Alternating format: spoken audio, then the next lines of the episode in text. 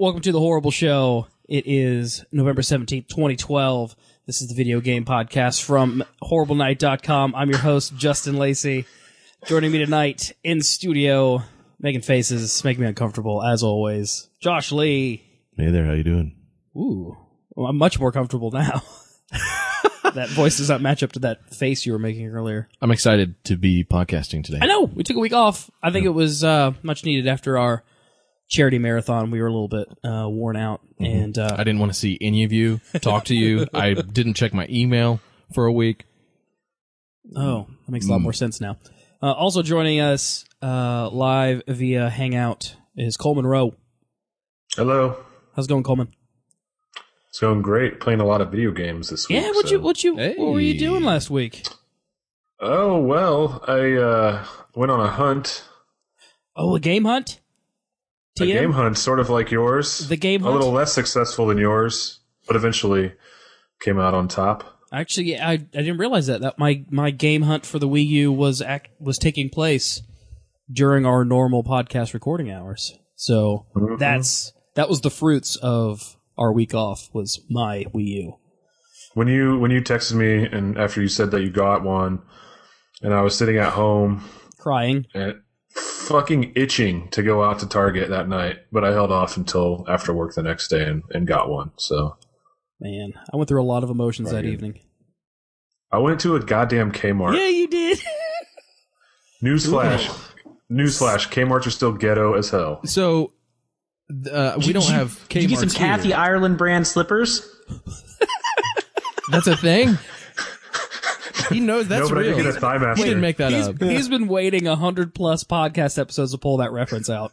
Yeah. Finally, finally, and that's she- Suzanne Somers is a thigh master. What's she I doing just want to these be days? accurate. No, I know. what? What's Kathy Ireland Okay. doing these days? Looking hot. As a Looking 60-year-old. real Really, Good. St- still good? Still got it? Sure. I'm sure, absolutely. Yeah. That's all. I you got all just- that yeah, you're Kmart assuming. money. Mm-hmm. She's rolling in that Kmart dough. That's our Kathy Ireland super fan Ethan Moses. Absolutely. Uh, www.kathyireland, I wish you were mine.com. Real long URL, but you know, easy to remember. Effective too. Favorite Kathy Ireland movie role? Hot shots. Yeah, Hot Shots is the only one, right? Uh, unnecessary roughness is mine. oh, that's right. Yeah. Oh, Yeah. there we go. little football, little Kathy Ireland. I prefer Foot- the I prefer the program. Balls. The what? The program. Oh, Oh, she's Kathy in the Ireland's program not in too? that, but oh, when we're talking Oh. about unnecessary football movies. that was not an unnecessary move. That was a great film. Great film. hey, don't you dare insult. That was a. It was really a. It was a Scott Don't you dare Bakula insult vehicle. Scott Bakula. Yeah, it was a vehicle. It launched his movie career. Oh, I did not know that. Yeah, because then he did the masterpiece uh, Lord of Illusions. Um, and then eventually, you know, when he did wind up back on TV, it was the greatest role of his life. The first captain of the Enterprise. It panned out really well. Thank you, him. Kathy Ireland. yeah, we owe it all to Kathy Ireland. Uh, so we're gathered. I keep I keep using that phrase. I'm not gonna say that anymore. Um, tonight's topic is uh, uh, addressing one of the big trends of games in 2012 is the the power of choice in video games. Uh, we're gonna look at uh, kind of the strengths and weaknesses and where it's headed, um, and some of our favorite moments uh, with the choices we've made in video games. But before we do that, game industry shout outs. What has had your attention around the headlines, Ethan? Well, apparently, the PC version of Grand Theft Auto 5 is not a guarantee, and the internet's not happy about that. And there's a petition going around, and it has 41,000 signatures. Is that a lot? It doesn't seem like a whole lot. I think it's more than it takes to get notice for seceding from the union on on those surveys. So they're doing a little bit better than that.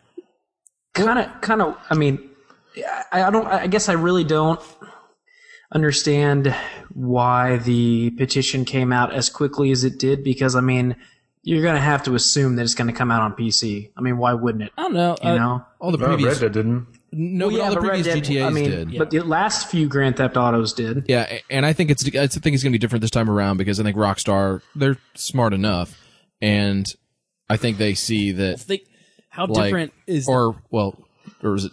I guess who publishes that? Take Two publishes. it. Yeah. So they're smart enough to know, like, hey, you know what? PC games kind of sell. They make a little bit of money now, so maybe we should do one of those. think how different the PC landscape is now Mm-hmm. from when GTA 4 came out. Yeah. Although GTA 4 was a shitty port. Oh. It's Was it better. late it too? It's better now, but it took some patches and some. It was late too. It's wasn't still not. Uh, yeah, yeah. It was. It did not come out um day and date, but yeah, man. I think people want it. This is this petition stuff is is kind of cool because what didn't this is why we got Dark Souls, right? I think so. Didn't that PC version of that I think kind of was born out of a hey, look all these people bitching about not having it and uh Operation Rainfall stuff. So people think it actually makes a difference, whether it does or not, you know. But it can't hurt, and Rockstar's had a you know. well, they've had a spotty record lately anyway for for a series that originated there. Um, it sounds like it would be a sure thing without the petition, but I don't know. Yeah, you never know. Did the did the two spin-offs of G uh what was it Liberty City story stuff or Did those even it. go to the other? Did they even go to PS3? The no, I I, no, I those- mm, I don't remember. I stopped playing. I think they Yeah. might have been Xbox exclu- exclusive. yeah I think they might have two been. expansion, whatever. I don't think they came out on PC. Big Just, uh, GTA I'm- fans here on the site. Yeah, I was gonna say I'm not excited for that game at all. Like I just this is what I you know I noticed because I don't know you know the number of, of signatures you need on a petition to get anything going. Like I feel like someone's always trying to get me to sign a petition. Someone tried to get me to sign a petition on daylight savings time, and I signed it. It only had 15 signatures, and I was like, "How's that gonna do anything?" You know. So maybe 41,000 is a lot. I don't know, but this game doesn't look very fun. Just blanket statement. Oh no, I've already got Saints Row three. Thanks. It's kind of uh-huh. like I can't Yep. tell from the trailer like how silly it's, going to be, and do I want it to be silly? Is there room for like a serious open world crime gra- game in in my library? I I GTA four didn't make its mark with me, but I think if they really step up their story game, their storytelling game, I, I think they can they could sell me. But I mean, I really got to give a shit. And I I did not care about Niko Bellic. Like I did not care about that Oh, character no. at all. Tommy Vercetti was cool, and wh- who was the even like, well, in Miami, Tommy. Mm-hmm. CJ.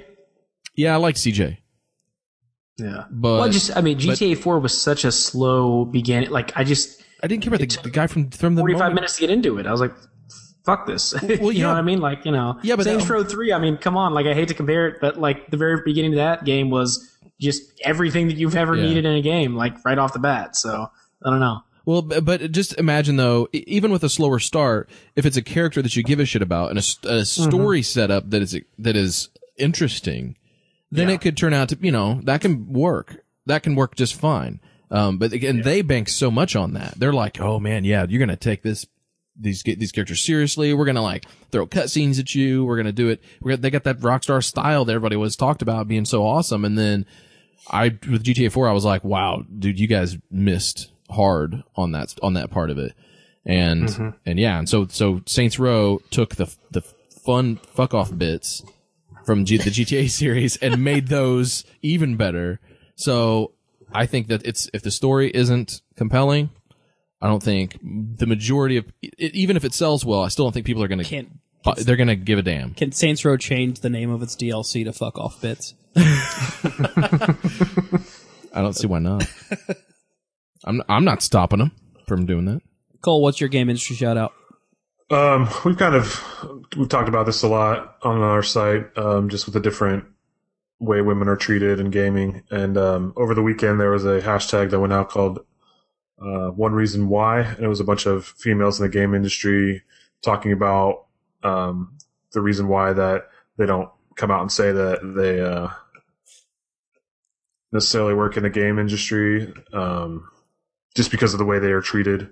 Um, I saw a tweet tonight that was from um, John Romero's wife that said, Oh. "Motherfuckers, I'm not arm candy. I develop games."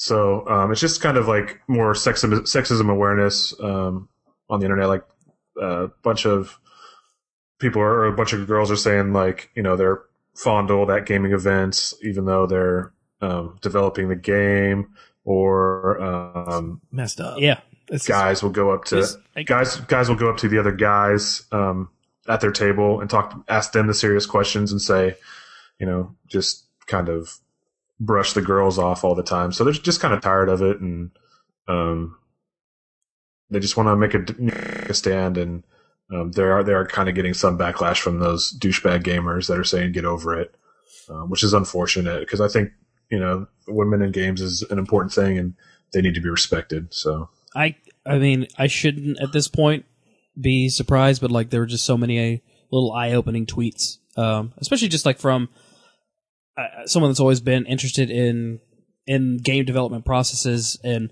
there was one about um, how she like at, in their office um, she had moved desks, and when she moved desks, everybody that would come into to like she was at the, the the first desk at the beginning of the office. And people assumed she was the receptionist when a male developer had been sitting there for a year or whatever and had never gotten asked that that type of question. It's just like no one assumes that like there are female developers. And um it's really sad when they can't get out there and you know they don't want to they don't want to promote their games just because of the the shitty backlash that that the internet gives them. And uh um it was it was a really uh kind of eye-opening article. It's really interesting. Yeah, dudes are dicks. I, I think you, well, I don't think it's dudes that are dicks. I think it's. I mean, I'm sorry. Like the demographic is not. I don't know. I just I, I love video games. I, I hate the demographic sometimes. I mean, like it's just the people that you hear talking this this this vocal so freaking loud and so freaking obnoxious. They've never had sex more than likely, and they hate women because of that. And so you see it in all these different situations. I mean, it's it's nuts. Like it's nuts nuts how just misogynistic everybody is right now. Like it's no longer a thing like oh everything is is is sexist and like everyone's taking it too seriously. It's just it's absolutely insane to, to level that some of these dudes take. And I think all they need to do take these kids out and they're kids. I mean, let's be honest here. I mean, can we be honest here? For the most part, a lot of these guys are kids and, and a kid can be up until 50 years old. Uh, let's get them a blowjob. Let's get these kids a blowjob from a lady. don't reward their a dude, behavior. Whatever makes them feel good. Let's get some of that sexual tension out so you stop hating women. Blowjob. Yeah. It should be You one of the other dudes Whatever. who's being an asshole. They should have to blow each other, I think. Mm-hmm. Okay, so uh, no, Blowjob. yeah, th- I think that some, and these are all going to be completely different scenarios. Um, same maybe end result here, which is you know bullshit. But I think that the guys who are not taking part in this but are witness to it need to need to stand up and open their mouths and not worry about the job so much because you know so much crap goes down and not even just like sexist stuff just like all kinds of bullshit goes down especially in a corporate environment or you know where things get real comfortable and then people start to you know show their true colors and everything no one wants to no one wants to rock the boat. They'll just be like well that guy's an asshole and they'll talk about it at the water cooler but they won't do anything about it. And you don't know and and some people are like ah brush it off and other people are like you know like that really hurt my feelings. At the end of the day if somebody's doing something that is just straight up like you know wrong or in a lot of cases illegal or you know that kind of thing then you know stand up and say so. Don't put up with bullshit. Like see like hey i saw a guy do some do something stupid say something ignorant to a female. Like needs somebody needs to go hey dude you need to shut the fuck up because you're an asshole. And you know if you get fired for that you sh- then you should just probably punch him in the face and on the way out. And then guess what? Like he he is going to know exactly what he did wrong and he won't do it again. It's a small price to pay. You get another job. Yeah. that guy oh, will also get a new attitude. Yeah. win-win right solution I just Agreed. fixed this. Start punching people in the face. I don't see. I don't really see. No, I, that's dude. That, dude, that's the thing. There needs to be like like an internet equivalent to a punch in the face because that's the biggest issue. Is I know we have some of this real life stuff, but it's it's the whole everyone's anonymous. You can say whatever the hell you want. There needs to be like an internet punch to the face, like. That's- Maybe every time you say something dicky, your actual name and address flashes up really Yeah. quickly. You know, just Yeah. real quick. All Like right. the more you, the more dicky stuff you say. I mean, that's the thing, and and this leads to this behavior at conventions or whatnot because these groups of like-minded individuals who have been fueling each other over the internet get together and they cackle and they they you know do all this stuff and it's like you know all right let's let's come on we, we need to kick some nuts like we need some kick some internet Or nuts kicking nuts or right punching now. faces.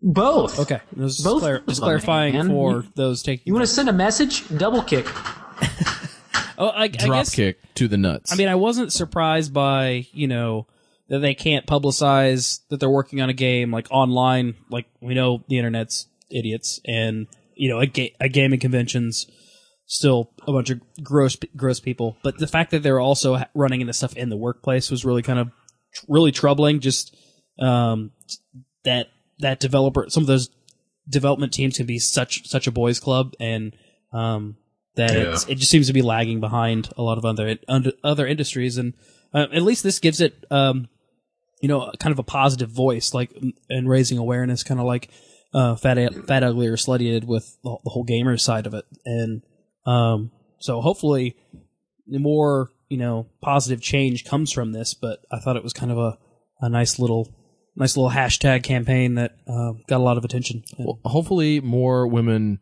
uh, get like management roles as more women enter the industry and move their way up. And that way, I mean, you're not going to have any of that stuff when Yeah, the woman's it. in charge. Like, you know, the guys just, they just won't do it because you're not going to change people overnight. Yeah. But, uh, so to curb the behavior, you kind of need to change the situation and, and so it's all these different fronts. But yeah, it's cool that's, you know, somebody's drawing attention to it. We're getting a hashtag recommendations from chat. so yeah, if you see see a dude being a dick to a girl, give him a Josh Lee punch in the face. Hey, if you just see a dude being a dick, let's do that. Let's let's open this up, man. Too many dicks in this world, not enough kicks. You know what I mean? Kicks for dicks. That's it. dot, dot com. See if that's a There's your hashtag. Kicks for dicks. Josh, what is your shout out? Uh, so today I read an article on Gamasutra, as I often do. Um, Ian Bo- Bogost, Bogost. I don't know how to pronounce that. You know, Nope. guy. He co-wrote the um, uh, that Atari book, Racing the Waves, right? Mm, something. You're the No? expert here. I don't know. God, you guys don't I know got- anything. I got nothing. Help me out. Okay, so anyways, he has Atari this uh, he has this uh I can't read. persuasive games series. He's he's like a uh, Georgia uh, Institute of Technology professor, and he has a game studio company, whatever, and he writes and all that stuff. His writing's really good. Um, Persuasive Games is the series um, that he has on Gamasutra, and um, he wrote a Wii U piece that um, was real. It is was very thought provoking. I thought it was really cool, really well thought out, and it went through. It was really about um, how um, it was just kind of trying to analyze like exactly how the Wii U with its like the design of the the second screen thing, exactly um, how it's maybe a little deeper than we're giving it credit for. Sure. Um, a lot of it is possibilities wise, granted, but um, and then where Nintendo just came from with that, and he went all the way back to 1983 and the the video game crash, and then saying, you know, this is something Atari Atari back then was trying to get families to uh, come together in the living room around the TV and have this group experience kind of thing. And then like that uh, as and the Nintendo around Wii era then was uh, trying to kind of get back to that original message and um but that they almost with with the NES when they released that it almost kind of was a step backwards as far as the diversity of the games and all that. It was like look at the he was like look at the Atari and all the games you could buy. Now granted they weren't all great but you could you know there he, he listed all some stuff. He's like look you could play um you know, they, they had everything from Pac-Man to Pong to you had, uh, flight games, you know, like barnstorming and you had, there's rodeo games, there's, uh, uh, masturbation games. You've got, you know, he's like, listen, I'm like, okay, yeah, you know, that's, that's, Some of those are more Yeah. family friendly than others. yeah, but, but the, but the idea of like that, that there is kind of something for everyone and, th- and then it was kind of testing the waters with different types of experiences. Um, they weren't doing anything really different with controls, but so, uh, and then that was a real step backwards, like when Nintendo came out with the original NES. Like you didn't really, it was, everything was kind of like sports games and platformers and whatever. But, um, it was just a really, it's just a really interesting read.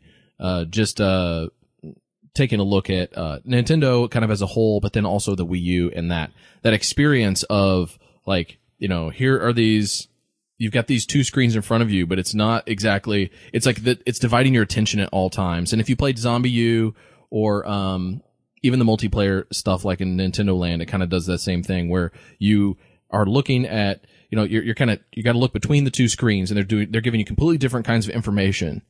And it forms a kind of a whole experience that while yeah i think that's kind of been you know the ds has done it um and you're gonna you kind of see it with non-interactive stuff now with like smart screen uh or smart glass and and you know i'm sure we'll get some of that. There's gonna be more of that you know down the road.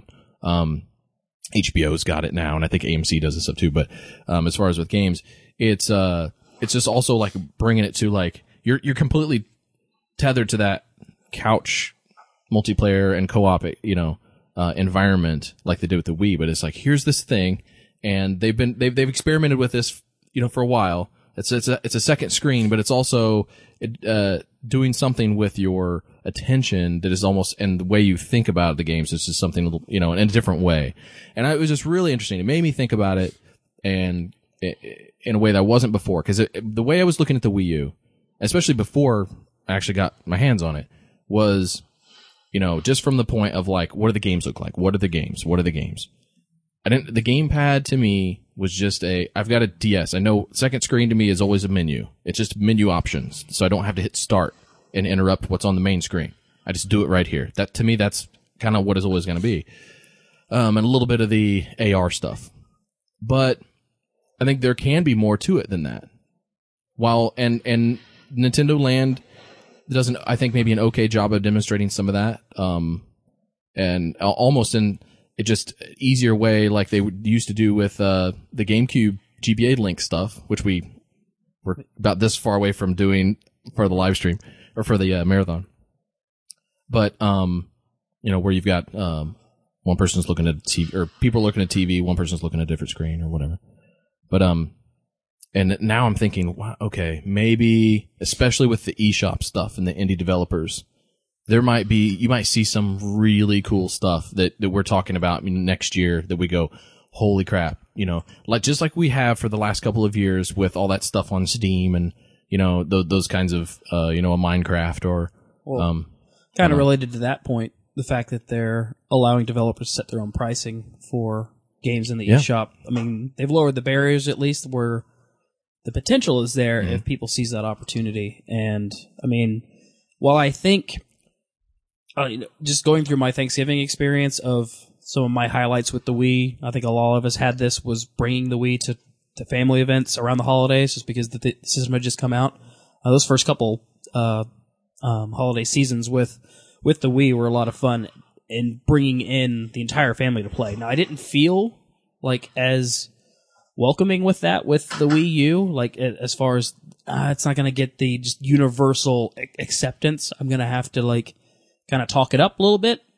But at the same time, um, when I started getting excited about the Wii U, it was from, you know, we've we've been talking a lot about couch co-op this year and just getting back to local multiplayer and just how uh, different and how much more fun of an experience that can be. Um, and um, the the gamepad makes for an interesting um, addition addition to that. And I, I hope I hope the the the potential is you know they they fulfill that, but um, because it's definitely there. Definitely when it's used effectively, it's really cool. Um, and I, you know, I, back in college, uh, we actually did a lot of. I did at least two different games with the the Game Boy Advance hookups. We played uh, Crystal Chronicles and Four Swords that way, and those are standout experiences. They were like nothing. There's nothing else like them, and there's again the potential with that for the Wii U, and the fact that it's coming back around to still trying to find ways to play games with people locally is really interesting to me uh, at this day and age when we're all so used to playing online. But I, f- for anyone that has been purely focused on multiplayer online in the last um, half decade or whatever it's been, go out of your way to have a kind of LAN experience with four to six of your close friends and and tell me which which you prefer at the end of the end of the night because it was kind of an eye opening experience for me in the last few years. I I think a lot of people can't do that.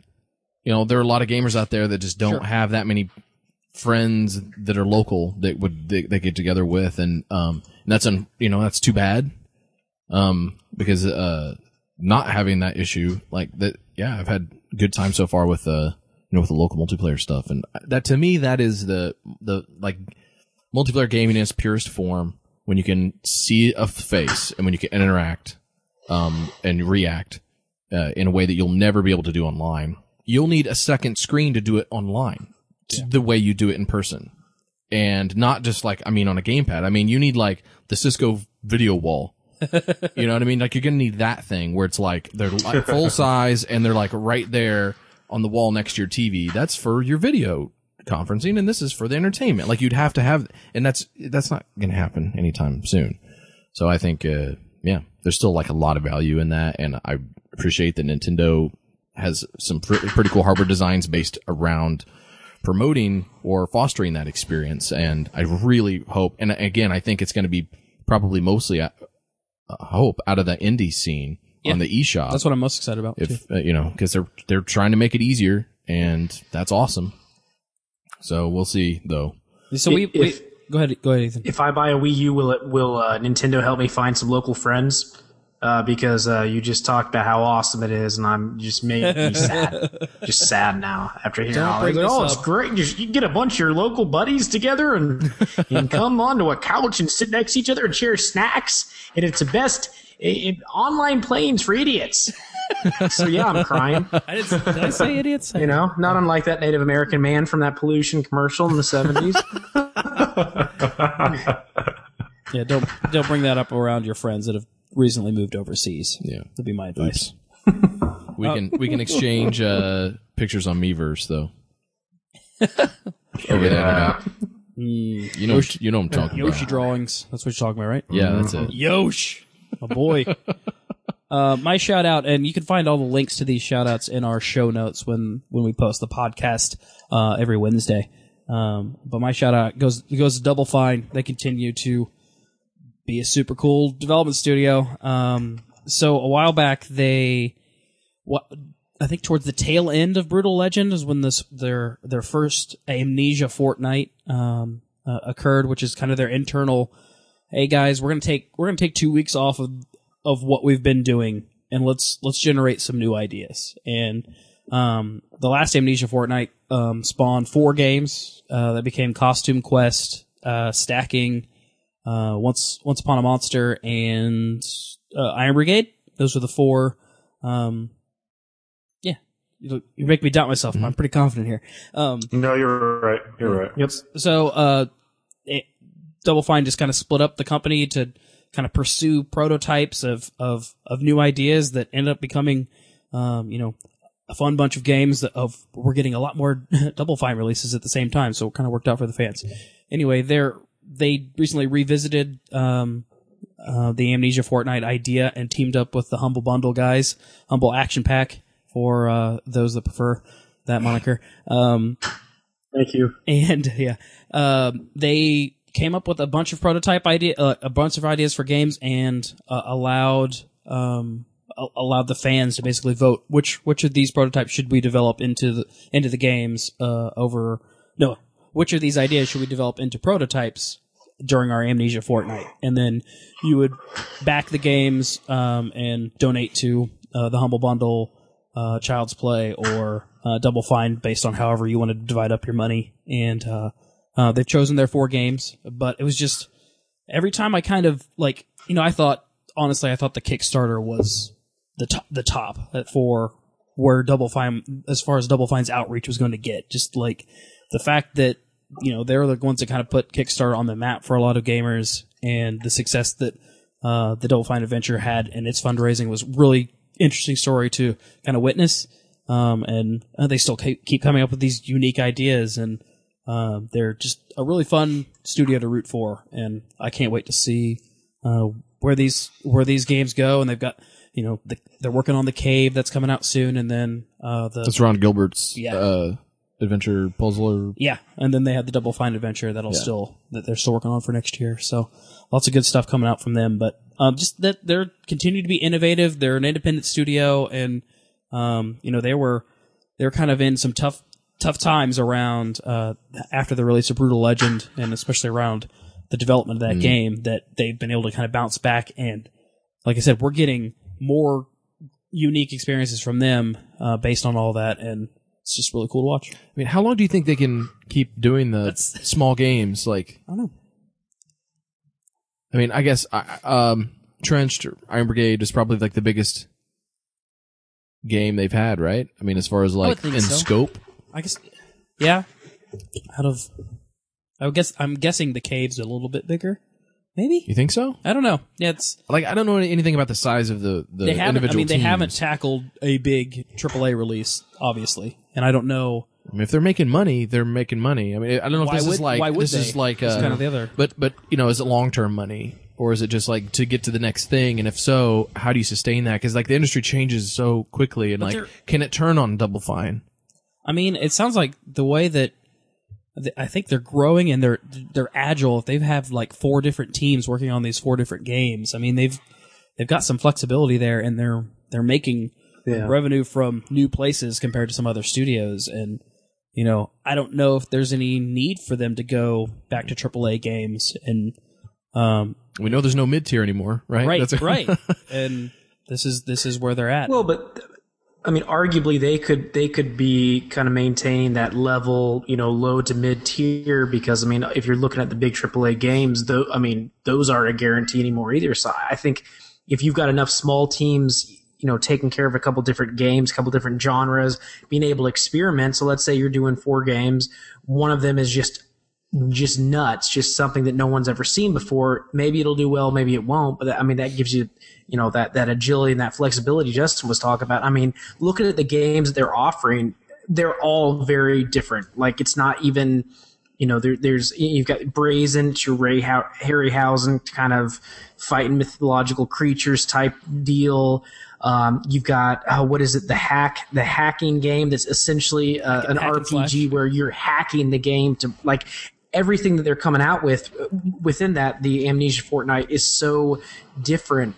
And i think that that is what's going to keep them going because if one fails out of out of four different games one of them has to be good. I mean it has to or unique enough to get attention. Yeah, and I think like you know they coming out of Brutal Legend is kind of what led to all this, and I don't think they want to go back to that creatively and or fiscally can go back to that. all their Um, all their eggs so in one I think- basket. What's that? Like they don't want to have all their eggs in one basket anymore. Right, yeah, because I mean they were. I think after that they were in pretty dire straits and came up with this idea to go smaller on purpose and uh, and and and diversify their business with different games. So I think it's I think it's definitely a good move, and I don't think they necessarily have to go back to Yeah. making that big AAA title or even a lower or a mid tier title like a double A game like the you guys that that has been missing from the market because it could bankrupt them. You know, if it's not successful, and these little games don't necessarily cost as much, but can be more profitable in the end. Yeah, I guess I hadn't I hadn't thought about it till you brought it up, Josh. Just like I don't know if they need to. I don't like I you know, I want my Psychonauts 2 or I want my Psychonauts HD or like um but I'm also okay with like these kind of fun diversions that I've had and you know, for me, Costume Quest really hit home, just the timing of it. Like uh and then and then Iron Brigade like those two just alone have been been worth my double fine library personally. I just, I just, uh, I would hate to miss out on a, a potential amazing game experience because they can't or don't want to take the risk Sure. for that. You know, they have, you know, Schafer's got some grand idea, but then mm, that's too big of a risk. Too, it's too big of a game. Require too many resources. Or maybe like not going to do it. Like that would be the other part of this was a lot of these games were based off the Brutal engine that they spent so much time working on Mm-hmm. for Brutal Legend, and they're trying to find a quick a quick way to pump out some more some more games to get more use out of out of the R and D that went into that, and maybe maybe the next gen will allow them to kind of build up some tech or or Have they been getting any publisher dollars I'm not sure. from anywhere? I mean, from the, like Microsoft? I mean, Microsoft was a part of some of the some of the. Some we of don't the know if they got if they were getting paid. I don't know. I don't know. Wait, so is Double Fine the complete opposite from most AAA studios in that they're cautious about putting too much money into something that could suck as opposed to experimenting with a bunch of little ideas that might suck? That's that's kind of a cool idea actually, like if you really think about it. Yeah. I like that. That's I like that a lot. That's why that that story's just been so so much fun to follow in the last two years. So really anxious to see what's what's next from them, and then can't wait to get my hands on Double Fine Adventure. If this, uh, you know, if they continue to have success there, the commercialized game jam, you're going to see other people doing it. That has to from the outside, from from the inside outside, like other game developers. Yeah, Um, the, they they've got to be so jealous. Some people have to be just really jealous. Like, oh my god, I wish yeah, because you I can could only do, do, that. it with a certain Some- type of fan base, but it Yeah. makes so much sense for them. especially i- being able to create so many different things in a shorter amount of time. Like so there are guys that spend three years working on one game, making one thing, not you know in that amount of time. Somebody you know a Double Fine may have made six things, and that that sounds pretty awesome. It's got to sound great from a creative standpoint. Yeah. Uh, moving on to horrible shout outs, a little little twist this week. Um, looking back at What? yeah, looking back at our That's my twist. That's my twist. Like reacting to a twist. I, I Why do you just- wasn't good. You should have spit take all over the webcam. That's really And make an elephant noise while you do stuff. I was gonna say my cat already vomited on my modem today, so I'm not gonna spit beer onto my computer. uh, horrible shout outs this week are looking back at our charity marathon. If you go to our Twitch TV slash horrible night uh, videos page, you'll see the highlights that we've cut from all the different games that we played during the that 24 hour charity marathon. Thanks for everybody that supported us in Child's Play. Um, but looking back at those games, fellas, what are your what's what what are your highlights from the charity marathon? Josh, look excited. Oh man, because you started talking about the charity, and the closer it got to that moment right there, I just the, I could hear the trucks revving up. I could feel the rumble in the in my ass. I could feel it in my steering wheel. I was ready to shift into first gear and uh, dump a truck over into a river upside down, or try to run up a mountain and fall backwards instead and crash and die. Um, trucks. Uh, I've trucks to I have written down trucks to Big Island Ramp Time Rally. I don't know what that's about, but we in in both at one of our Halo Four sessions and our entire Dead Island session was really all about trucks, and uh, um, I don't know what this is. I, I've always enjoyed getting into vehicles in multiplayer games, and then driving them the way they were not meant to be driven um, and doing stupid things. It's fun to show off because everyone sees it when you do something awesome. They also see it when you do something dumb. So you're either cheering or you're laughing, and either way, it's a good time for somebody. For and um and uh and I just uh I had, we had those so many moments like our Halo Four multiplayer stuff where we were like it was trucks only, and you couldn't shoot unless you were in a truck. Um. And so that was uh that was pretty fun. We had a, a four man game. Uh, shout out to Aaron for jumping in with us on that one. That was really awesome. And with Dead Island, uh, that w- we that was a block of like you know it'd been a long time since we slept. Yeah, Things were It's hour 22. we were in the you know that zone where your brain's not I just yeah. doing much. And uh I don't know how entertaining that was from the outside. Maybe not at all. But I had a really good time when we got into the trucks because I was just I was driving trucks in a lot of places they shouldn't go and the physics in that game are kind of wonky. And um you get stuck on things and then the truck starts acting weird.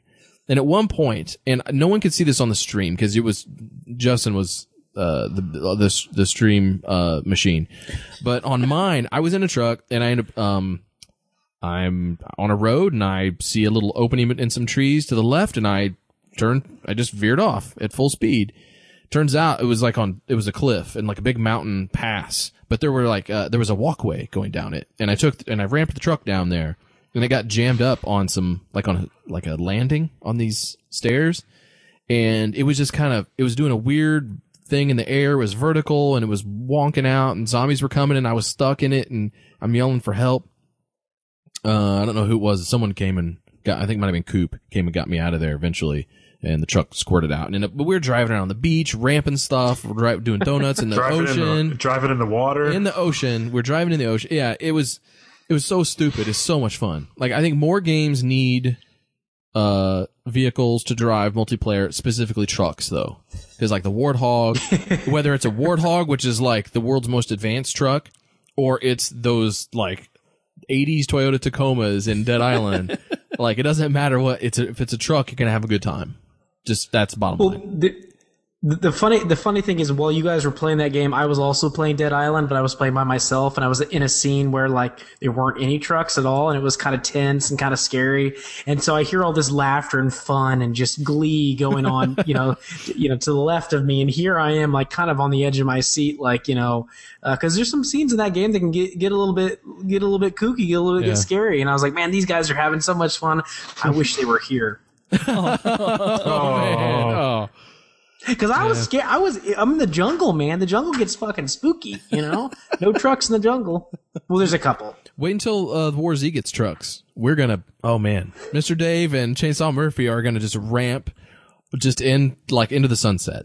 Uh, Yeah. that- that's we actually, don't get shot first. so that's actually my shout out is our our little that was kind of the middle middle of the night. Uh, I think Cole might have actually passed out during during this this portion. Um, but yes. I, I was looking forward to I was looking forward to witnessing Ethan play the War Z. He's been talking a lot about it the last few weeks and trying to really build up the camaraderie around the game and find some bros. That's always been his mission. And then uh, so we we we this was part of our gaming session with with Ethan and Josh was playing alongside of him and uh, wait Neil Mar from chat actually joined us and uh, at one point That was but, awesome.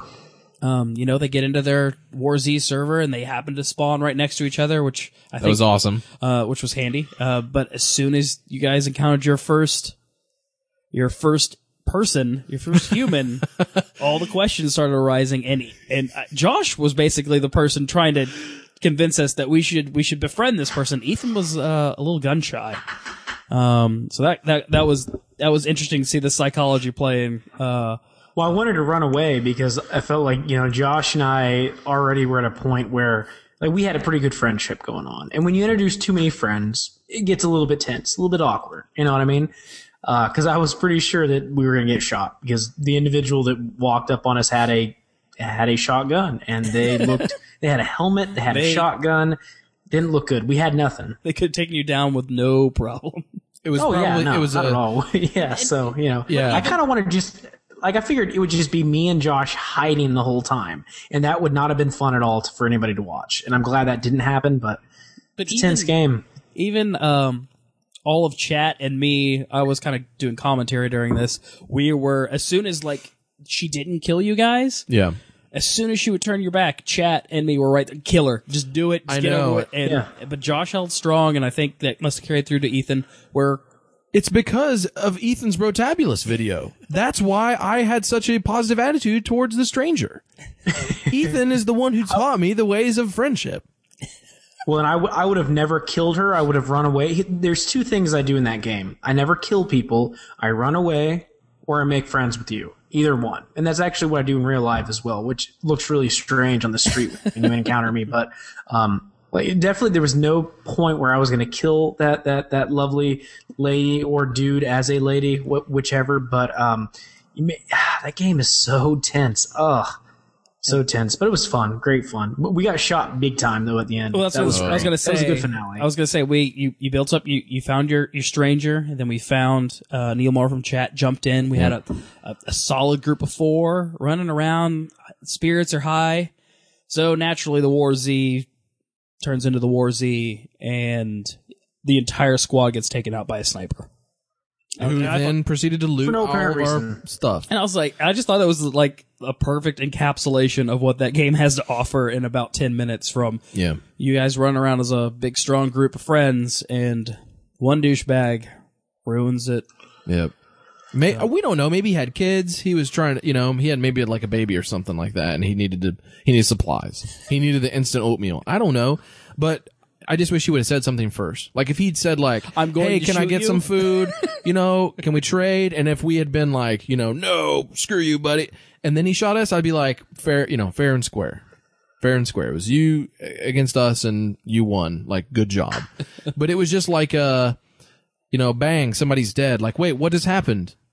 And then bang, someone else is dead. And like, I don't even know what's going on. Is there zombies? Did somebody, was that our gunshots? I don't even know what's happening. And I walk out of the back door of this building and pop right in the face.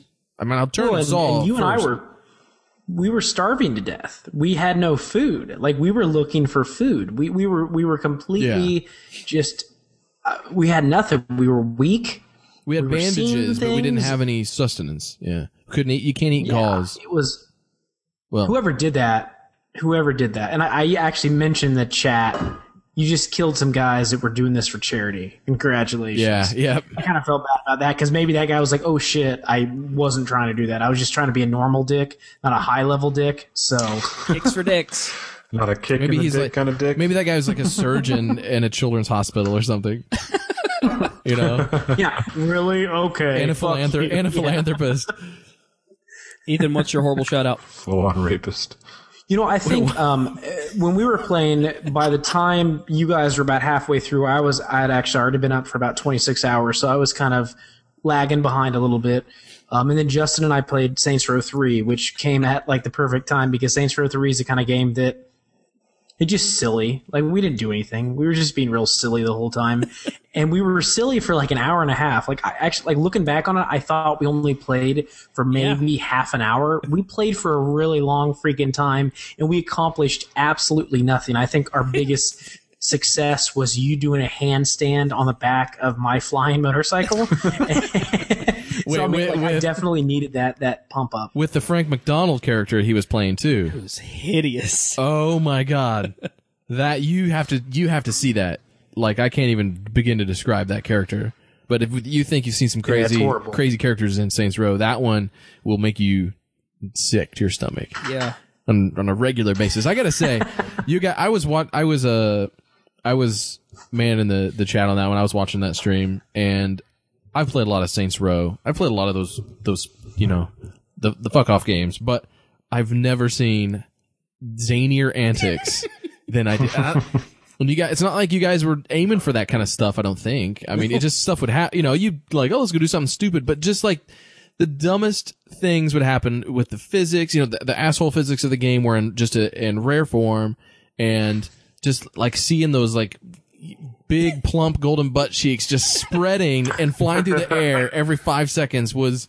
I mean, I was I was laughing really hard for the majority of that hour and a half session. I think that carried us through a majority of the night. Like that was Oh. my like things were starting to fade. Like um we'd already lost Cole and Ethan was on his Yeah. way out, I think, before the game started, but I was It was hilarious. I, yeah, and you're you're right. No, Ethan. it- I thought we played for gave like me an 30 extra minutes.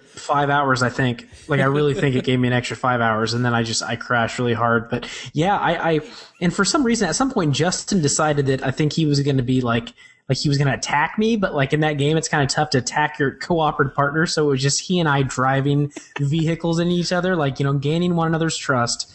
And then driving a vehicle. No, I each kept- other. that, that went on for maybe half an hour. All I kept thinking was the uh the Dark Knight scenes of the basically the I was outside of the car. I was the Joker in the middle of the street, and you're like running at me at the with the car, like I can do anything, and then the asshole physics took over, and Mm-hmm. it's a good time. Cole, Good what's, old Frank McDonald. Cole, what stood out to you? Um, before I get into what really Not stood much. out, We're- I just want to give a sh- a shout down to uh, Hunter: The Reckoning, the worst game that was played that night. Oh, I'm so sad. Oh, Had such good The game intentions. was so with that. terrible. We, I mean, we I think everybody fell asleep while we were playing it. yes. No, because we after and it wasn't so afterwards when we all admitted it because we were too like asleep to even notice that everyone else is asleep. Because I was just like, I hope no one notices. we Yeah. almost did an entire GameCube focused charity marathon, and that would have, man, that just which could have been awesome. But that wouldn't have been the game to do. But it, I got to say though, so I, I had fond memories of that game. yeah, me too. Pretty fond memories for I four player four player local co op. Especially, I thought like you know it's Yeah. like that and like Gauntlet Legends. That game sucks, but it's fun on a couch. And uh but anyway, so I was thinking, I'm like, you know, we talked about at one point it was mentioned Eternal Darkness. If we'd played, you know, we might we were going to maybe play that. I'm glad we didn't, and now and I don't want to now because I think that it is going to look like ass. I think it's going to be slow. I don't think it's going to be necessarily fun to actually control and play. I don't think it's going to hold up. I don't want to ruin it. I want to just keep the memories that I have that it's way in the back. And yeah, so a lot of that GameCube stuff I think I'm going to avoid doing. Although I'm still going to play the Rogue Squadron games. Go over Okay. the, the, the high notes. So my real shout out is the sports, the kind of random sports segment that we had um, with. I woke up to that, which was weird. so we did Ken Griffey Jr. baseball home run derby Yeah. with a tournament, and the Coop ended up winning, right? Yeah, he did. Yeah. Yeah. Coop ended up winning that, um, and that's fun. Didn't he use Just- one of the little dudes too? Yeah, we were- ironic. I don't think anybody used Griffey. uh, Yeah, honestly. he used. Uh, He's no, I think Griffey's not able to be used in that sort of situations, right? Yeah, Yeah. yeah, you gotta, you have to. Oh, that's our rule rule, that. but yeah, yeah. Yeah, our rule. That's what I mean. Uh, yeah, I think uh, Coop used a Walt Weiss uh, familiar and uh, won the home run derby with like way more than Justin had. Yeah, I I had think. Oh, yeah. I- my yeah, my last round, we were playing two out of three. I think I won the first match out of Coop and I, and then he won the second two. But the last one, I only had two home runs. Do, do, do, do, was like 15 to 2. Do, do, do, do, do, do, do, do. That uh, music, it just plays and corn. plays. And, oh, good And then music. um, good right before I left to go get a Wii U, try to get a Wii U, we played some Blitz in the morning. Yeah. Oh. Which, which isn't, I don't know. It's, it's not as fun as I remember the N64 one being especially when we played that four player. Sure. Um, it's I got work. it's just on not the same. Yeah, and then uh, we we loaded up. Uh, was it bases loaded too or RBI Yeah, baseball bases Bases too? loaded loaded too. too. That was awesome. That was a great game of Bases baseball. loaded too.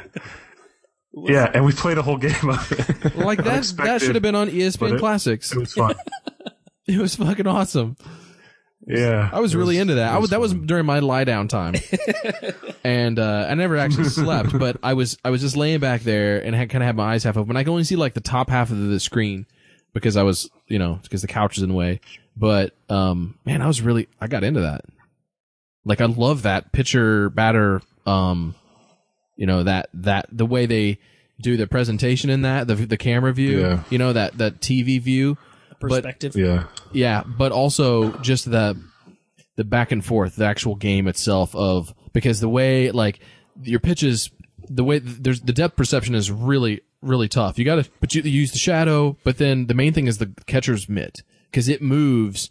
It doesn't go to immediately where the ball's going to end up though. So you're like f- following it and like you know trying to plan out your swings and I was actually pretty proud. Yeah, pretty Yeah. proud of our our our pitching love bases loaded. prowess in that game. Base loaded, best baseball. yeah. We made series a we made a of all time. good game of it too. It was back and forth there for a while till the end, and then kind of pulled away. But That was fun. That was fun. it was a lot of fun trying to figure out how to remember how to play it too, Yeah. which is a struggle. There for a little bit, a lot of errors. So you can, uh, yeah, all of our highlights of each each game segment are up now on our Twitch TV slash Horrible Night page, and then uh, we're gonna put together some, some shorter clips and put them on the site in the near future, uh, as well as uh, some of the rewards that Ethan's Ethan's working on for are our our big money donors. So uh, again, we thank we thank everybody that. Uh, came out and hung out with us in chat and donated and spread the word word uh, about the charity marathon, and um, it was a success. We had a lot of fun, um, and It was awesome. all right. Our main topic for this evening. Um, this for a lot of conversations lately, um, especially as The Walking Dead has recently concluded. Um, uh, gamer choice, as far as um, giving the player the ability to affect the story or affect like major arcs um, in games, has been a major feature of video games, especially in 2012. With, uh, of course, with Mass Effect 3 ending this year and taking those choices across a, a, a rather large trilogy. And so it started kind of occurring to me like, where are we going to go from here? And, and, um, I've also had some very bad experiences with choice this year. And like, what, what are they doing right? What are they doing wrong? So I kind of wanted to, uh, kind of get your guys' thoughts on where we think player choice is going and what, what some of our favorite moments were. Um, but, um, as far as just the standouts from this year, um, came in on a high note. I don't want to do any spoilers with uh, Mass Effect 3, um, but the thing that I can say about it that surprised me, um, that I think a lot of people will say, is just kind of the you look at all the options in that game and how wide it was in the middle of Mass Effect 2, as far as just the sheer amount of variety that you could, based on your Shepard's decisions, uh, compared to the funnel that it kind of came back into towards the end of the game. Um, it, was kind of that was the ultimate letdown. Let alone let alone your feelings on the the ending and the and the content. Just the fact that in the end it was funneling you still towards an ultimate um, an ultimate ending. And sure, it wrapped up a lot of your choices, but uh, I think I kind of expected more, and I kind of got off onto a, a um, the wrong foot this year when I thought gamer choice was going to be really really take off. I think the end of that game uh, was unfortunate in in in a lot of ways, but I feel like the uh, the payoff for all the smaller individual Yes. storylines throughout the entire game at a very nice pace was uh, extremely satisfying. I was really really happy with all all that, and um and how much of that was uh you know took into consideration the choices I made. You know, they're like I remember uh one with no spoilers, one storyline towards the end of it. Um, I had an NPC that I didn't that was a minor character. They did a good job with, but it wasn't invested in so much. Do something um uh uh important and in your game you had a main character that was there in the in Mass Effect 1 that which would have made a couple of scenes have just have a whole lot more weight and like that's something where I mean I guess you know and the reason I didn't have that character is because I made a choice back in the last game in in 2 um that meant that character wasn't in the game anymore because they died That kind of leads me to an interesting outcome. it was with the same this. yeah with this is is having too much choice is that something that is a good thing or a bad thing because i, I kind of start to think if it starts to really get out there as far as the variety of choices you have with you know realistic consequences for all of them the game can be a lot less enjoyable for a lot of people unless you're playing it in specific ways and is that is this trend kind of worrying any of you guys or do you think that they can still push it I mean, for me, I think that I don't know. It's I kind of think that it, it's not a lazy thing to put choice in games because I'm sure it's really difficult to have all those storylines come together. But I think hmm, I don't know, putting the onus on the player to have more control is not necessarily what I'm looking for. I kind of want to like I don't I don't continue to read choose your own adventure books as an adult. And um, I think I would just be more appreciative of a straight storyline without necessarily having so many choices and making it so complicated. I think that maybe with the future consoles, the the power of the consoles might make it easier for them to go into different directions with, in terms of choice. Um, but I don't necessarily think that's the best um, idea. I, I go ahead, Ethan. Well, I was going to say, I, I think it, it really depends because every time I think that I want a lot of choices, the choices I'm given are pretty shallow, um, aren't really anything that makes me feel like I've accomplished, you know, kind of creating my own story. Um, but I think the intent to tell a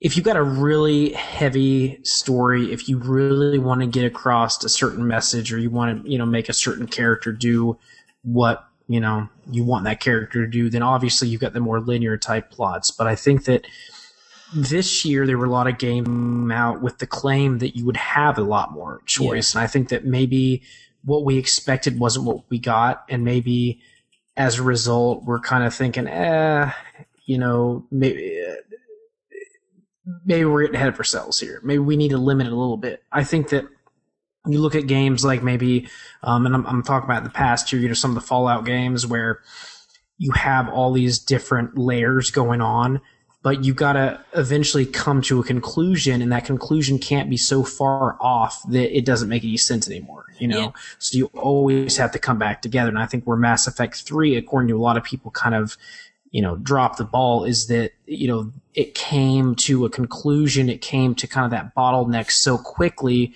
and so abruptly that it kind of alienated the people that had spent all that time making those choices. But I mean, to write any sort of story, any sort of fiction, and have possible, you know, conclusions for all the different things that someone could possibly could, you know, for whether someone could possibly play the game has got to be incredibly, incredibly difficult. And I'm almost, I almost feel more like I'm more agree with Cole on this in the sense that like maybe I do want to be led a little bit more than having a complete choice because I, I don't know if having I don't know if it'll be as pure, you know, it'll be as pure having a complete choice, you know, on my own. I think that maybe if that storyline is is is kind of already out there and I'm just trying to get to it, it's going to be better. There's going to be more to it.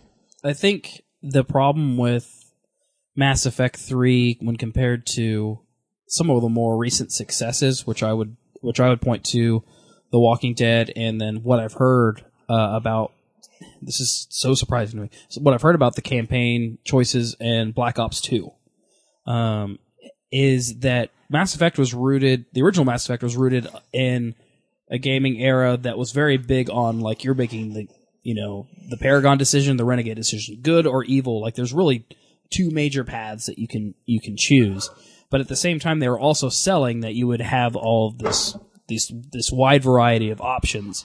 And at the time, I even knew I was like, I don't know how you end this in a way that's gonna like be one be entertaining and two encapsulate this Shepard that I built up over the last three games. And I, it, but it was kind of one of those situations like, if anybody can do it, BioWare can figure it out. And it was like, ultimately, I understood why they had to kind of rein it back in, and I'm fine with that. But they didn't ever sell it to me that way up until like up until right before the launch of Mass Effect 3. So that was the only thing that kind of frustrated uh, me by it. It was because I was really hoping they would figure this puzzle out. And kind of what I've found um, playing about halfway through The Walking Dead at this point and uh, all the episodes. And then um, just like I said, what I've heard about Black Ops 2 is if you can better disguise the choices and not let me know that I'm making them and that I'm doing things much more reactionary because that's how I play The Walking Dead is um, I found in Mass Effect I wanted to arc uh, I wanted really wanted to architect my my Shepard I wanted to have careful control over every decision I made Walking Dead I just react and then Black Ops 2 it sounds like there are just certain things that happen in the story that, that might be kind of limited in scope but like the fact that um, whether or not you choose to chase a guy down and kill him or let him go. Like you may not know that you have that choice in that moment, but he may come back and affect the story. Like those types of those types of changes where I if if you give me the opportunity to discuss the plot line with somebody else that have played it and I discover they had a completely different experience, that is really interesting to me and um, much more impactful than ultimately we're we all kind of know the different flavors of the Mass Effect story if you start to talk to somebody that has played through all those games. So I was really surprised to be kind of going to the end of 2012 with The Walking Dead and Black Ops 2 making more of an impact for player choice than what was supposed to be, like, you know, the, the almost standard bearer uh, kind of uh, faltering a little bit at the beginning of the year. Yeah, I still think Mass Effect um, has done the most with the choice stuff. I mean, because they've actually spread that across three games and it stays consistent. But yeah, there there there could have been you're you're still like the conclusions of the different missions are still largely unaffected by those. You know, a character like they just swap out a character, but like the same thing happens. Like the character I was talking about, or the situation I was talking about earlier. The the the conclusion is the same either way. Like so how much of that decision I made in Mass Effect 1 or 2 really affected, you know, the, the game? Not really much at all. So, but that's, we're at, you know, we're asking a lot when we say like, you know what, I want to be able to completely change the, the, the flow of the game from an early part in the game. Like, man, just think about how much extra content they have to create that Yeah. people will never see. That's why. But that was That kind of costs like, money, and that was kind of you like know, why that's I tough. no one else had had attempted it, and I was like, holy shit, they're going to try to do this. Mm-hmm. And then you start to see the limits that they had to work within, and um, you know, the, the it just kind of yes, it was it was too big of an expectation, but they you know they they kind of took it on, and uh, the kind of the fact that they kind of misrepresented themselves was was pretty frustrating as a as a as a fan. Um, but um, at the same time, I understand uh, why why they made those choices. But my my question is, um, would that even if they figured that out, would that necessarily be entertaining? Because I keep wondering if you you do it right, there are going to be paths that aren't fun or aren't entertaining just based on their nature. Yeah. and then gamers going to turn on it for that reason. So, do we really want choices? Everyone Kind of is always talking question. about it, multiple endings is the first choice thing that we've had, and we've had a lot in a lot of games. A lot of games have had multiple endings, and but they're not, and they usually comes down to like at the end of the game, like what do you do? Like uh, the Force Unleashed, you gonna attack? Who you gonna kill, Vader or the Emperor? Like, or you know, try to kill or whatever. And that's uh, you know that, but the rest of the game doesn't matter, you know. And those things like there are good and bad endings like almost every time. And most of most of the time that's that was the point. Like you know well you can get the good ending if you you know do certain things with a certain amount of time and all that stuff you know. Samus will take her helmet off you know. But that's not really like that's not really the choice that we that we're looking for. Yeah. like that's not how we want to affect the story i don't think. I mean i don't know about you guys but like the things i want to do is like i wanted i want to feel like in a game that gives me choice to do or not do something or A and B, like that whatever I do is ac- actually going to make a difference in the storyline to the characters that are involved in that thing at the end of the day, which, you know, according to Butterfly Effect, will change everything about the game. Yeah. So- Have a mm-hmm. consequence to it. Right. And, but that, ne- that doesn't have, that's Mass Effect couldn't do it. That's do impossible. It's Yeah. impossible. Right. Well, right. Bec- because you're looking at games, the only way you could possibly even come close to doing that is if you are guaranteeing that you're not going to have a sequel to that game. And if you Right. if you think that you're going to have a sequel, I mean, if you're going in there and you you create a powerhouse story, you give all these people anticipation about what was going to happen next, you better understand that you're not going to have a sequel. You're just not. Like, and, and with Mass Effect, they got to the third game and they couldn't do much more outside of that because again, there's limitations that come with it. So, I mean, I think that in terms of choice, you've got to say you can keep it within the same mythology. You know, uh, again, I, I'm always going to go back to Fallout. Those games, which again, they, they gave you choice up until a certain point, but again, you came to a bottleneck. But they were two different storylines going on. So if you want to do that, perfectly fine. Keep with it, but you're not going to be able to continue the canon of one storyline into the next. And I think Mass Effect came as close as I think you could possibly come uh, without just spending millions on creating, you know, a, a, a- Well, you- an infinite amount of, you know, alternate endings. Yeah, I mean, if you have like a hundred choices to make in a game, or a, a set of games like a Mass Effect, and you know, you have to program for each one of those questions being answered differently by somebody else, you know, and that part of it is isn't just impossible. And I don't think necessarily that's anything that we want to have in games. Like, like Ethan said at a Fallout, I can picture, you know, I'm going to choose to do this set of missions because my character would do that instead of something different. And maybe that's the more the choice of we would like to have in terms of story and saying, you know, maybe that person wants to do everything. That's fine, but try to limit the choices of who lives, who dies, stuff like that. Um, I don't know. Don't, it just seems too impossible to grasp in terms of keeping that story coherent. And, um, yeah, I've lost the point I was going to try to make. Uh, I know, I know, I know you guys have said um, that you don't necessarily want to play a choose your own adventure game, um, based on like I I have always related video games to choose your own adventure books because those things just enamored me as a kid. Like I was just completely fascinated with them. But the one part that I liked about them was when I made the wrong choice, the game was the, It ended book- immediately. Yeah, right. and I'm and There's not many games. Mm-hmm. Chrono Trigger's maybe the only game I can think of that actually did that. and I want to. I think that's what I want. I want to see somebody try to do that and present it in that fashion. Like you, you, I think you have to let the gamer know if you fuck up or you choose you choose wrong, um, Or you could win. You could Yeah, win. again, have a consequence. You could you could also it's not just like a, a, a game over state Right. necessarily, right? I mean, it could, it could just be like, hey, you you did the thing. Yeah. And and maybe and I think you can do that without having like one absolute path, but like just if I enter a game knowing that I could make a decision that ends it, letting me know up front, I have a completely different mindset than if it's a surprise. Then I'm frustrated and I don't want to replay it. But um, I think there's still something there with um, you know, I've we've you guys basically Josh and Ethan introduced me to at least the appreciation of roguelikes in the last year and a half. Um, and I enter those games with a completely different mindset, knowing just the concept of permadeath that if I fuck up, this it could be over.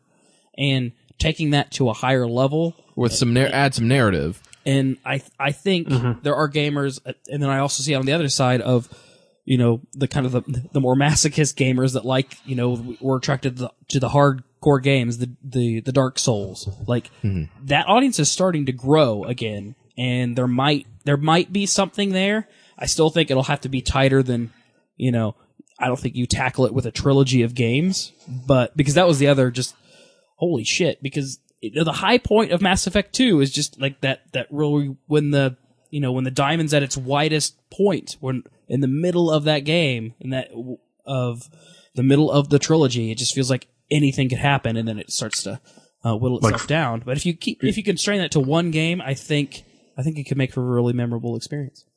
I think uh, I'm interested to see what you're going to think about like the ZombiU experience in terms of you know you're playing a character for so many minutes and then die and then you're at a different character. That's more of the roguelike style than a storyline style, but um, I don't know. It, that might be the kind of thing that you're more looking forwards in terms of well I've this so choice or this theory of choice. So I've played a, I've played a couple hours of ZombiU, and I'm playing it like a roguelike and enjoying it as as such. If it did have more more narrative and more like character development and character consequence, um, I think it would it would it would seem a little bit deeper and kind of have um, Right. um, it could have a wider. I think it, that would that would give roguelikes a wider appeal. Like it would give somebody else a, a hook. Yeah, but I think you'd be pissed. I think you'd be pissed because it, as soon as the thing about roguelikes is you don't have to invest in the character, you don't have to necessarily invest in the story. What you're creating is your own scenario. You're creating your own enjoyment. Your goal is to surpass your last milestone. And that is perfectly okay because you're not trying to figure out what's going to happen next, you know? Uh, and again, and I'm speaking generally about roguelikes, but again, you come to a point where, you know, you die, okay, you haven't lost much. But I think if you introduce the roguelike genre to the storyline, you're going to be pissed because you're going to want to know what happens next and you have to start over.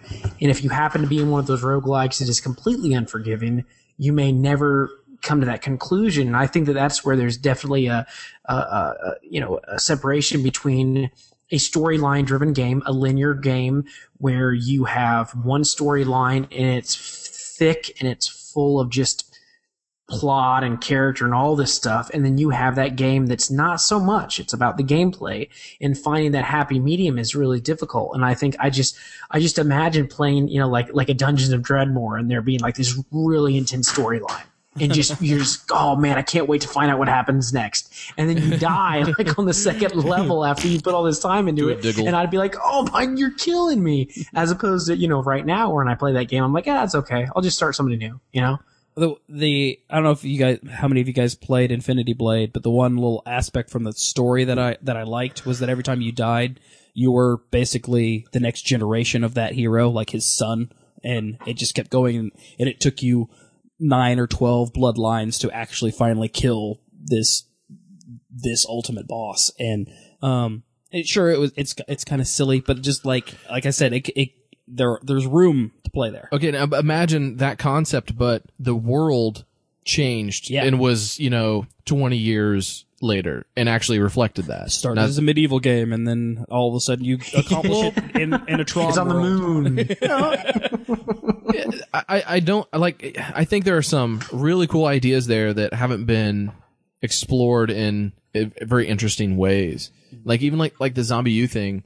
Um, like you know what if now picture that scenario. Like what if it was just like a um these were like incursions in into time or something, and somebody's sending like you know Terminator style like a dude at a time or whatever. Like oh we didn't change it, we got to go back and try it again. Um, like that kind of stuff you could you know do something neat with. But I want to say something else about the choice and affecting. We're always talking about like the storylines and and like our our party members dying and stuff like that. But there's also like this smaller moment to moment choices that we make um, regarding the lives of NPCs.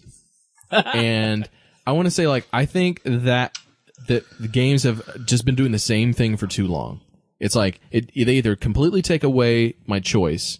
It's like well like uh there's a I hate that there's like a right and a wrong way to do something. And I'm not talking about a game like Saints Row because you just murder everyone and it's whatever, but you're also not invested in those characters. But like in a game where you're like uh uh you know a marine or or space marine or something and then um you enter a new level or an area and the, one of your buddies is engaged with an enemy in close combat.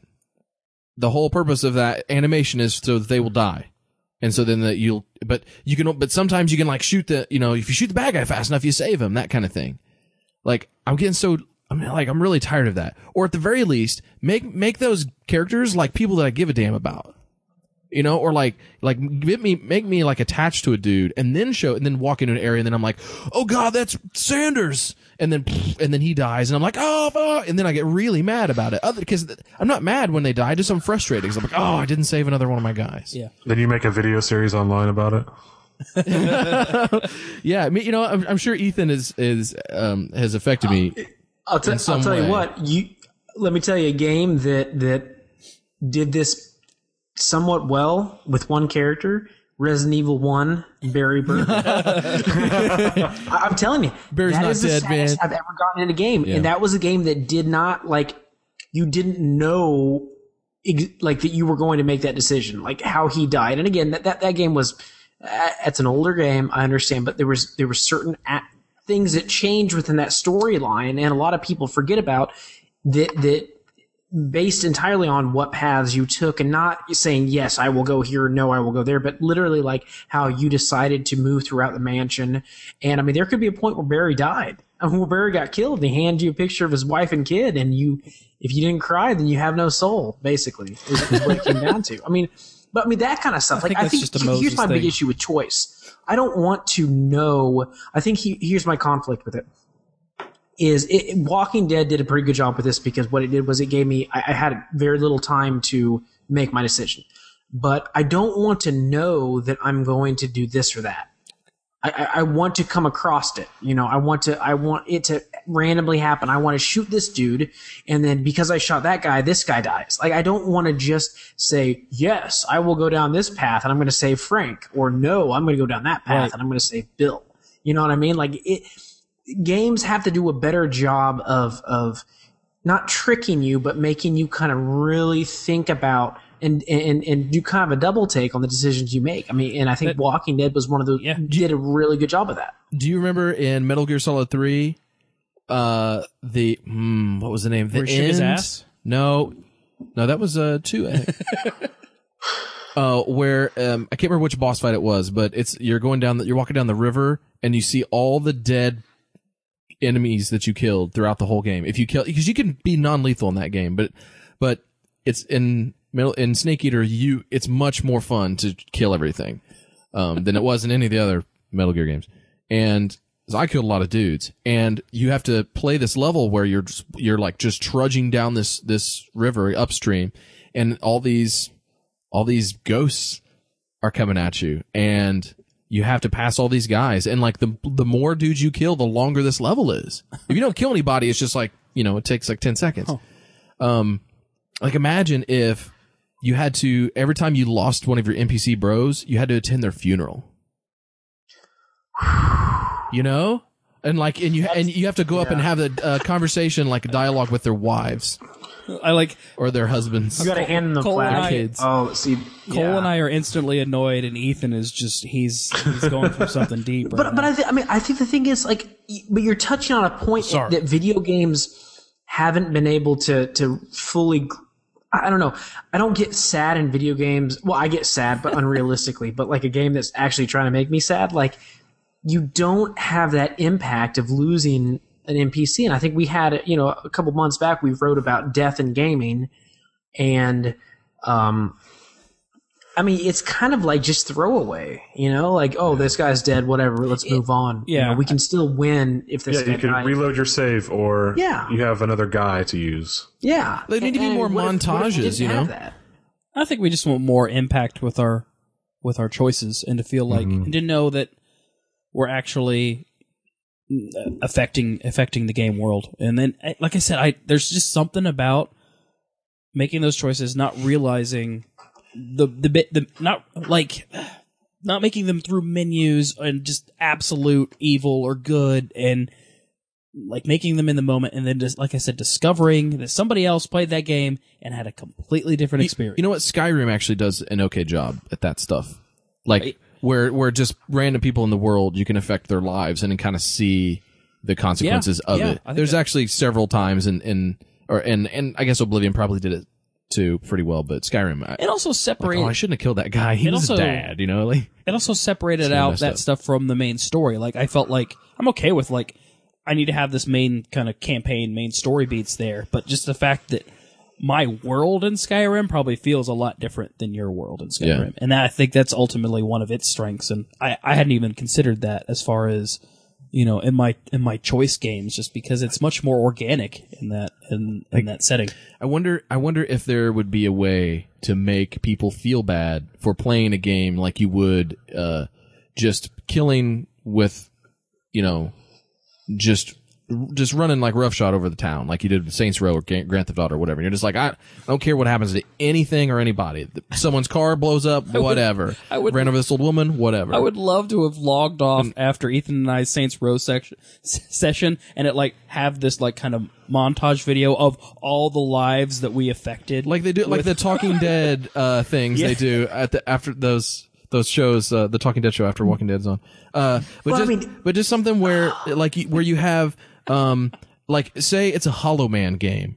You remember that movie Hollow Man? Kevin Bacon you know so you're invi- you're like invisible and um and you can go around just being an asshole but they actually program like everybody to just to grieve and to you know like it j- so you can like you go and you're, you can just be a serial killer. You can just like go into anyone's house and kill them but then you can also sit there and watch what happens afterwards and you see the police come and you see you know they're trying to answer questions they're like they don't know why this terrible thing happened to them and you're like you're just standing there like in the window just like watching this like oh no. I mean would people feel bad? I think this would be a good way to determine whether or not like if people think- are well adjusted or not. Like should you actually be playing these games? Like this is this would be the game I think you would 100% feel bad because I, as much as I like to think that a lot of people that play games just want to kill everybody, the reason it's easy to kill people is because there's no like who cares? They just die and they're they- they don't have an impact on the world necessarily. As soon as you increase that impact, you you feel worse, you know? I mean, it's the difference between hearing about someone dying, you know, a thousand miles away from you and hearing about someone dying close within your town or someone within your close knit group of friends. I mean, Yeah. that is the kind of stuff that they haven't touched on. So let's say every time that you kill somebody accidentally on purpose, there's an obituary. And then they, and then maybe the game just, you know, manufactures this story, you know, like, oh, this guy gave, you know, his life to saving puppies and he was so good at puppies. What if you're the guy at the paper that writes the obits? And you have to write the that's obituaries your- for all these people you kill.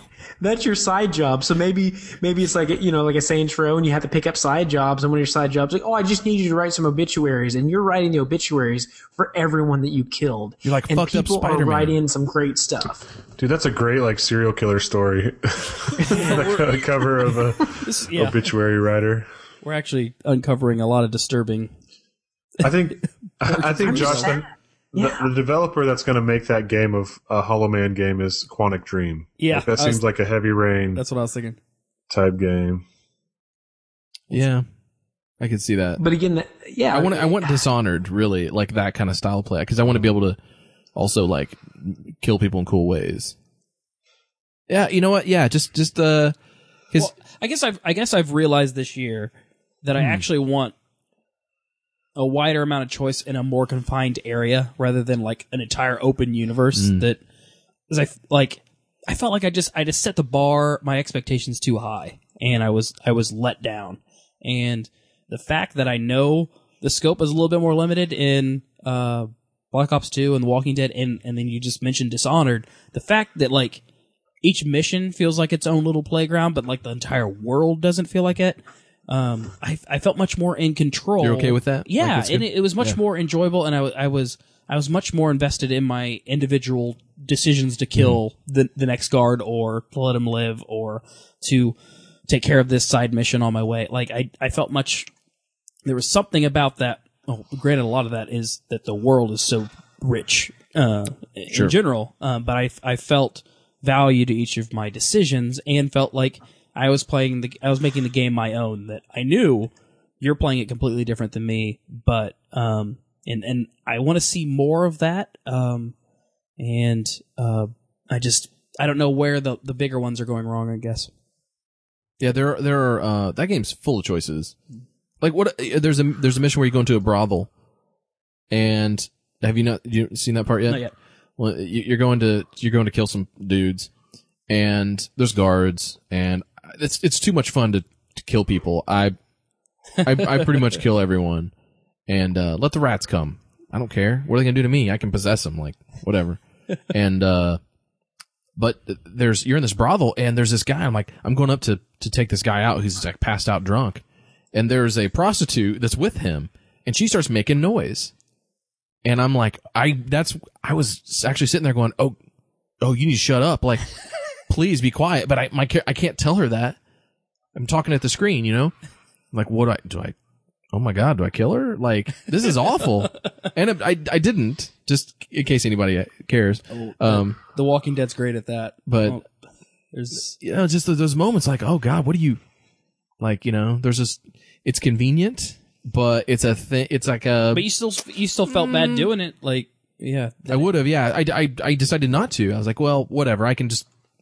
It doesn't matter. I'll kill the other, anybody else that comes I because guess- they hear her talking or the, yelling. The other the other good thing about this generation, and I mainly relate this to, um, it's easily easy to relate this to Rockstar's games. Um, just jumping from the level of realism that Grand Theft Auto 4 and Red Dead Redemption had in their game worlds, uh, even versus versus Saints Row. But I found myself compelled to, based on the, the gravity of the world around me, compelled to play my character in a certain way rather than doing the kind of just fuck around stuff that I do in Saints Row or the earlier GTAs.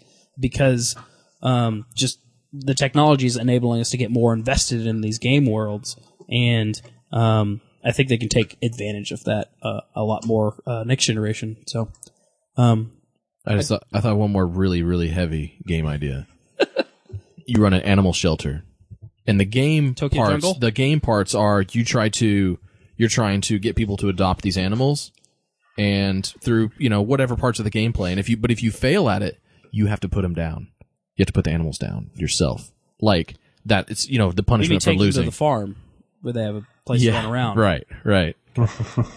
yeah, yeah, you definitely put them out to pasture. Like that would be, oh man. That And- sounds like a terrible game. well, yeah, it'd be super depressing, o- o- obviously, but I don't think we. Yeah, depressing's not the right. The, Humane Society should should commission a company to make this game. I well, do- yeah, that, that'll like make their adoptions go through the roof because nobody wants to have the dogs killed. Right, Pretty exactly. genius. no, it's chats. I'm calling for Dayzoo. It's a Dayzoo expansion. Um, I do want to take a little uh, sidetrack here and just go over some of our favorite choices we've ever made in video games. Cole, how about you? Kick us off. Um, it was in Mass Effect 2.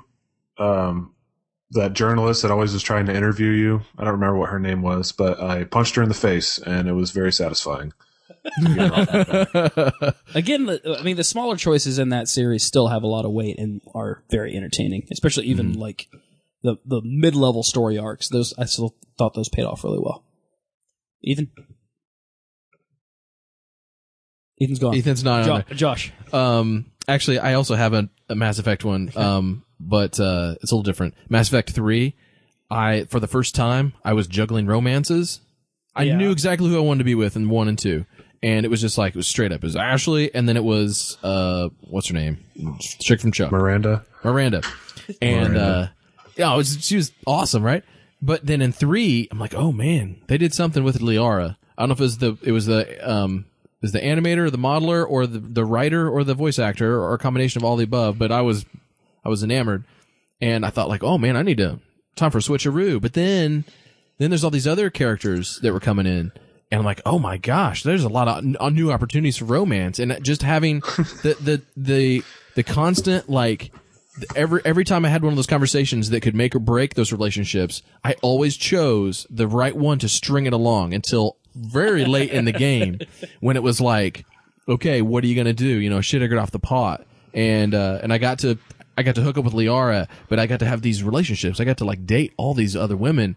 And um, I was really proud of the choices I'm because I made all the right choices just to do that, and I would never do that in real life. You know, I would I was I would never be that smooth, and I just felt like my Shepard was just like he was space pimping, and I was sorry, really yeah. proud of that. It was due to my choices. my, my favorite kind of out of character moment was Fable 2, where I just, man, I went as evil as possible in this game. Just- oh, it was it was dark. Uh-oh. It was dark. tough There times was, for um, you. Did you drink a lot of like Jim Beam during those days? Yeah, a Jaeger's. Wore a lot of like cut off sleeve t-shirts. smoking a lot of cigarettes Yeah, while I'm playing. Um, camels, no filter. um, there's a moment in Fable 2 where you come across a a gentleman where I believe you have to go and recover a lot of his dead wife's like heirlooms so that he can resurrect her. And uh, part of this is also something to do with like a love potion um, that you come to find out. Okay, when he resurrects his dead wife, the first person she sees, she's gonna fall in love with. And I was like, oh. so yeah, he triggered the uh, transformation. I and, imme- and I immediately killed him and stole his stole his dead wife. And I don't there just it stood out as far as just one of the more evil things I've done. And Wow, I dude, really I like- would never do something like that. That's fucking horrible. yeah, it is really messed up. I later killed Oh, her and my yeah. and my- and was upset that it wouldn't. Never mind. Um, um, no, that game lets you do some dark stuff, and that was I don't know that. Um, I never really liked the overall story to the Fable games, but the individual moments um, were some of the best.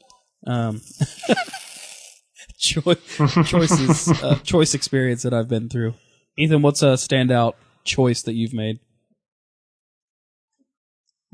Sorry, my cat's being really had a really bad choice of buying this fucking cat. That's one. um, I think uh, Put him down.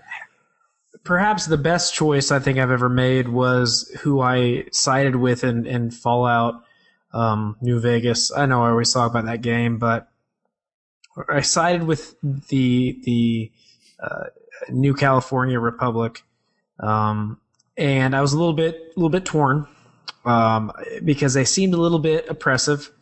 But in the end, the, uh, the Caesar's army uh, was a little bit too uh, cut everybody's heads offy for me, you know. so I felt pretty good about, you know, yeah, by the end of it, like I was like, oh, I'm actually probably not that bad of a guy.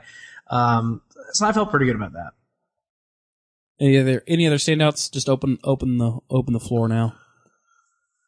Um, and we talked about GTA earlier. Um, there's a major choice in GTA 4 that I, I liked. Um, well, it wasn't a major choice, but it was killing. You could kill Playboy X or I forget what the other guy's name is, and Oh yeah, your but butt. I, I thought that was a satisfying choice to Yeah. make in the game. Um, Who'd you 'cause pick? I killed Play, Playboy X because Yeah. I wanted his apartment. yeah. Did we just? Um, I feel like we talked about this recently because I remember because I did the same another- thing. It was another podcast. Yeah, they talked about it, but um, yeah, I, I thought it was. I thought that was that was something that stood out in GTA 4. I can't remember a whole lot about it, but that was one. What you got, Josh? Mm. Uh, I was gonna say, um, this is not, this is kind of a choice. It's like a Metal Gear Solid One, where you're getting tortured. Mm-hmm. Um, you have a choice there to just like brutally injure your thumb, or you know, you can just say like, "Well, I can just let this go." And I don't remember what the consequence was. Now it's been a really Yeah, I don't long time. remember either. But I just remember at the time thinking like, I can't, I, like, no. Meryl You got dies. to save Snake. It was Meryl. Yeah, if you don't, It was Meryl's life. yeah, life? Meryl dies if you don't. Uh, Yeah, I knew it was sure, something big. right? Yeah, or like she was threatened. I I don't know if she actually would die or not. I don't know what the what the consequence was because uh, every time I played it, there was no way in hell I was going to let that happen. I was just like, no. I made a choice of like, I'm going to just destroy this controller. And and you have to, you really, you gotta have to, you have to have fast thumbs. And uh, I developed a technique with my thumb because of that game that to this day, like I can anything where I gotta like hit buttons faster than you, I'll beat your ass because of Metal Gear. And uh, I got to the point where the last time I played that game, the the little bar, the meter didn't even move the whole time. It was like, oh man, was- it's it's handy for other stuff too. Um, one of my uh, oh, I, I wanted to go back to my Fallout memory. Uh, was my fa- favorite Fallout choice was when I broke the game, um, in Fallout Three. Uh, when I basically the the end game decision revolves around surviving a bunch of radiation, and I have a member of my party that can tolerate any amount of radiation, and I was like, why don't you go in there and um, it wouldn't let you make that decision, and um, but just it, it stands out as a a a moment where choice was very important, and it kind of broke on it, uh, broke on me, and then later they patched it, so um, I could finally play the game the way that I wanted. Um, and then um, I also wanted to point out, like in the, in The Walking Dead, my favorite moment so far was in episode one. Uh, when you finish when you finish the episode, it goes through all the major choices you've made, and then compares your choice to what everybody else has made. And then there's one significant moment of basically choosing, will this character live, or will you save this character or this character? And um, I was like hundred percent confident in my choice, and then it's really satisfying to go back and see, holy shit, everyone disagrees with me, and uh, that kind of elevated that game a little bit in my mind. So. Um, I want to wrap up the this segment, uh, kind of talking through: Do we want more or less choice going forward? Like we've had a lot of ideas, some more uh, reasonable or p- potentially possible than others. Um, but I don't know. I just I've been thinking. I've been thinking a lot heading to the end of the year. We're gonna ramp up to our game game of the year discussion, and I thought Mass Effect Three was my shoe in uh, uh, for the, and it's kind of just from that experience has changed my outlook on the entire entire year, and I'm kind of wondering, do I want to invest in a game like that again, or or or do I want more um, linear experiences? Be kind of curious to see where you guys where you guys are at right now. Mm, it depends. I, I think you got to have both. I, mean, you really do have to have both. I mean, I played a lot of games that have really great linear storylines, um, but there's going to be a time that I want to kind of make a few little, little decisions myself. But I think there's never going to be a time where I'm going to be able to play a game and it be a good game that I can make any decision that I've ever wanted to make. So again, I, it just kind of depends on my mood. Right now, I'm really looking for a really solid storyline. Uh, so I, I'm probably going to be leaning more towards that right now. I think we're at a good balance of games that have a lot of choice and games that have absolutely no choice. Um, and I don't necessarily think that needs to go one way or the other. I think it's, um, I think the games maybe need to polish their. I mean, you said The Walking Dead's pretty good at what it does, um, and Mass Effect was a little less good, um, I guess. uh, so I think maybe that needs to be cleaned up a little bit if we're going to have this these major choice games. But um, as it stands, I think the balance between having choice and not having choice in the in all the games that we play is is pretty good. I would be okay with another Mass Effect like series that had that turned out as as well as that one did, I think. But in so many games that do have choice, like if we're going to continue with this current trends of the good and evil meter, Yeah, I would rather just at the beginning of the game pick whether or not I'm going to play a good guy or a bad guy from a menu, and to just give me Yes. because I will Yes. always go all in one way or the other. yeah. If if your middling decisions aren't worth experiencing, yeah, I'd rather. Ha- I that's kind of where I had given up on it. That's a good point. at the middle of the year, like when it, it just, um, yeah, when it's just, it, it really is the extremes are the most interesting outcomes, and they no one was able to pull off the middle of the road stuff. But, um, what kind of I, I really want to see where where kind of the Walking Dead evolves things, and and keep laughing at the fact that Black Ops 2 has just kind of opened up my my eyes, like giving me choices when I don't know I'm making choices. That seems like Yeah, I guess I haven't.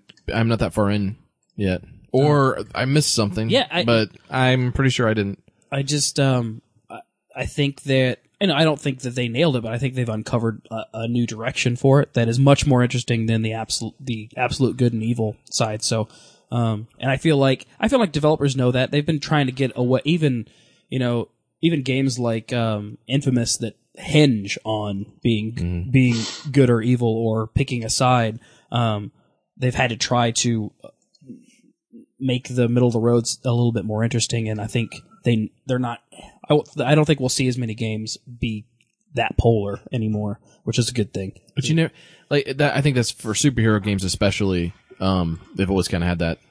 I, I with Infamous, like again, I'm like all one way or all the other. You don't see comic book characters really in the in in the gray area, and even when they're like don't have a problem killing people, like a Punisher or something like that, they're still not like they're not just going like meh. You know, it's all about it's like a classic D and D alignment stuff. You're either, you know, you're either good or evil. Like, there's no neutrals because neutral's not fun. you can be lawful good or chaotic good, but you're not. No one wants to be a neutral. It's just uh, it's like it's boring. so every game should have nine outcomes yeah, right.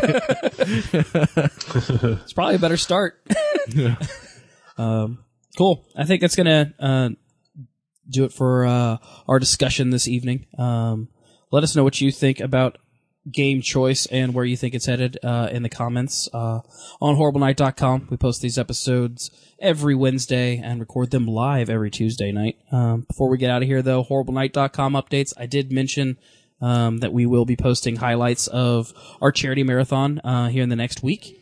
And then also we'll be leading, we're leading up to our game of the year discussions with, which kicks off in two weeks with the next episode of the Horrible Show, uh, when we start kind of whittling down what are categories uh, that we'll be voting on uh, this year, which is always fun, and we'll be interactive for the for those in chat. Help us uh, try to find some of the big, um, popular uh, the, the big themes of 2012 and some of the lesser themes that uh, might be worth hanging out a Grimmy or two for. Um, so that'll be coming your way in two weeks, and then of course, Super Gaming Best Friends will be back next week, and uh, so that's going to do it for our show this evening. Um, and if you're sticking around in chat, we will be doing some live gaming as we always do after these podcasts. And if you're signing off now, we'll catch you next time. Thanks.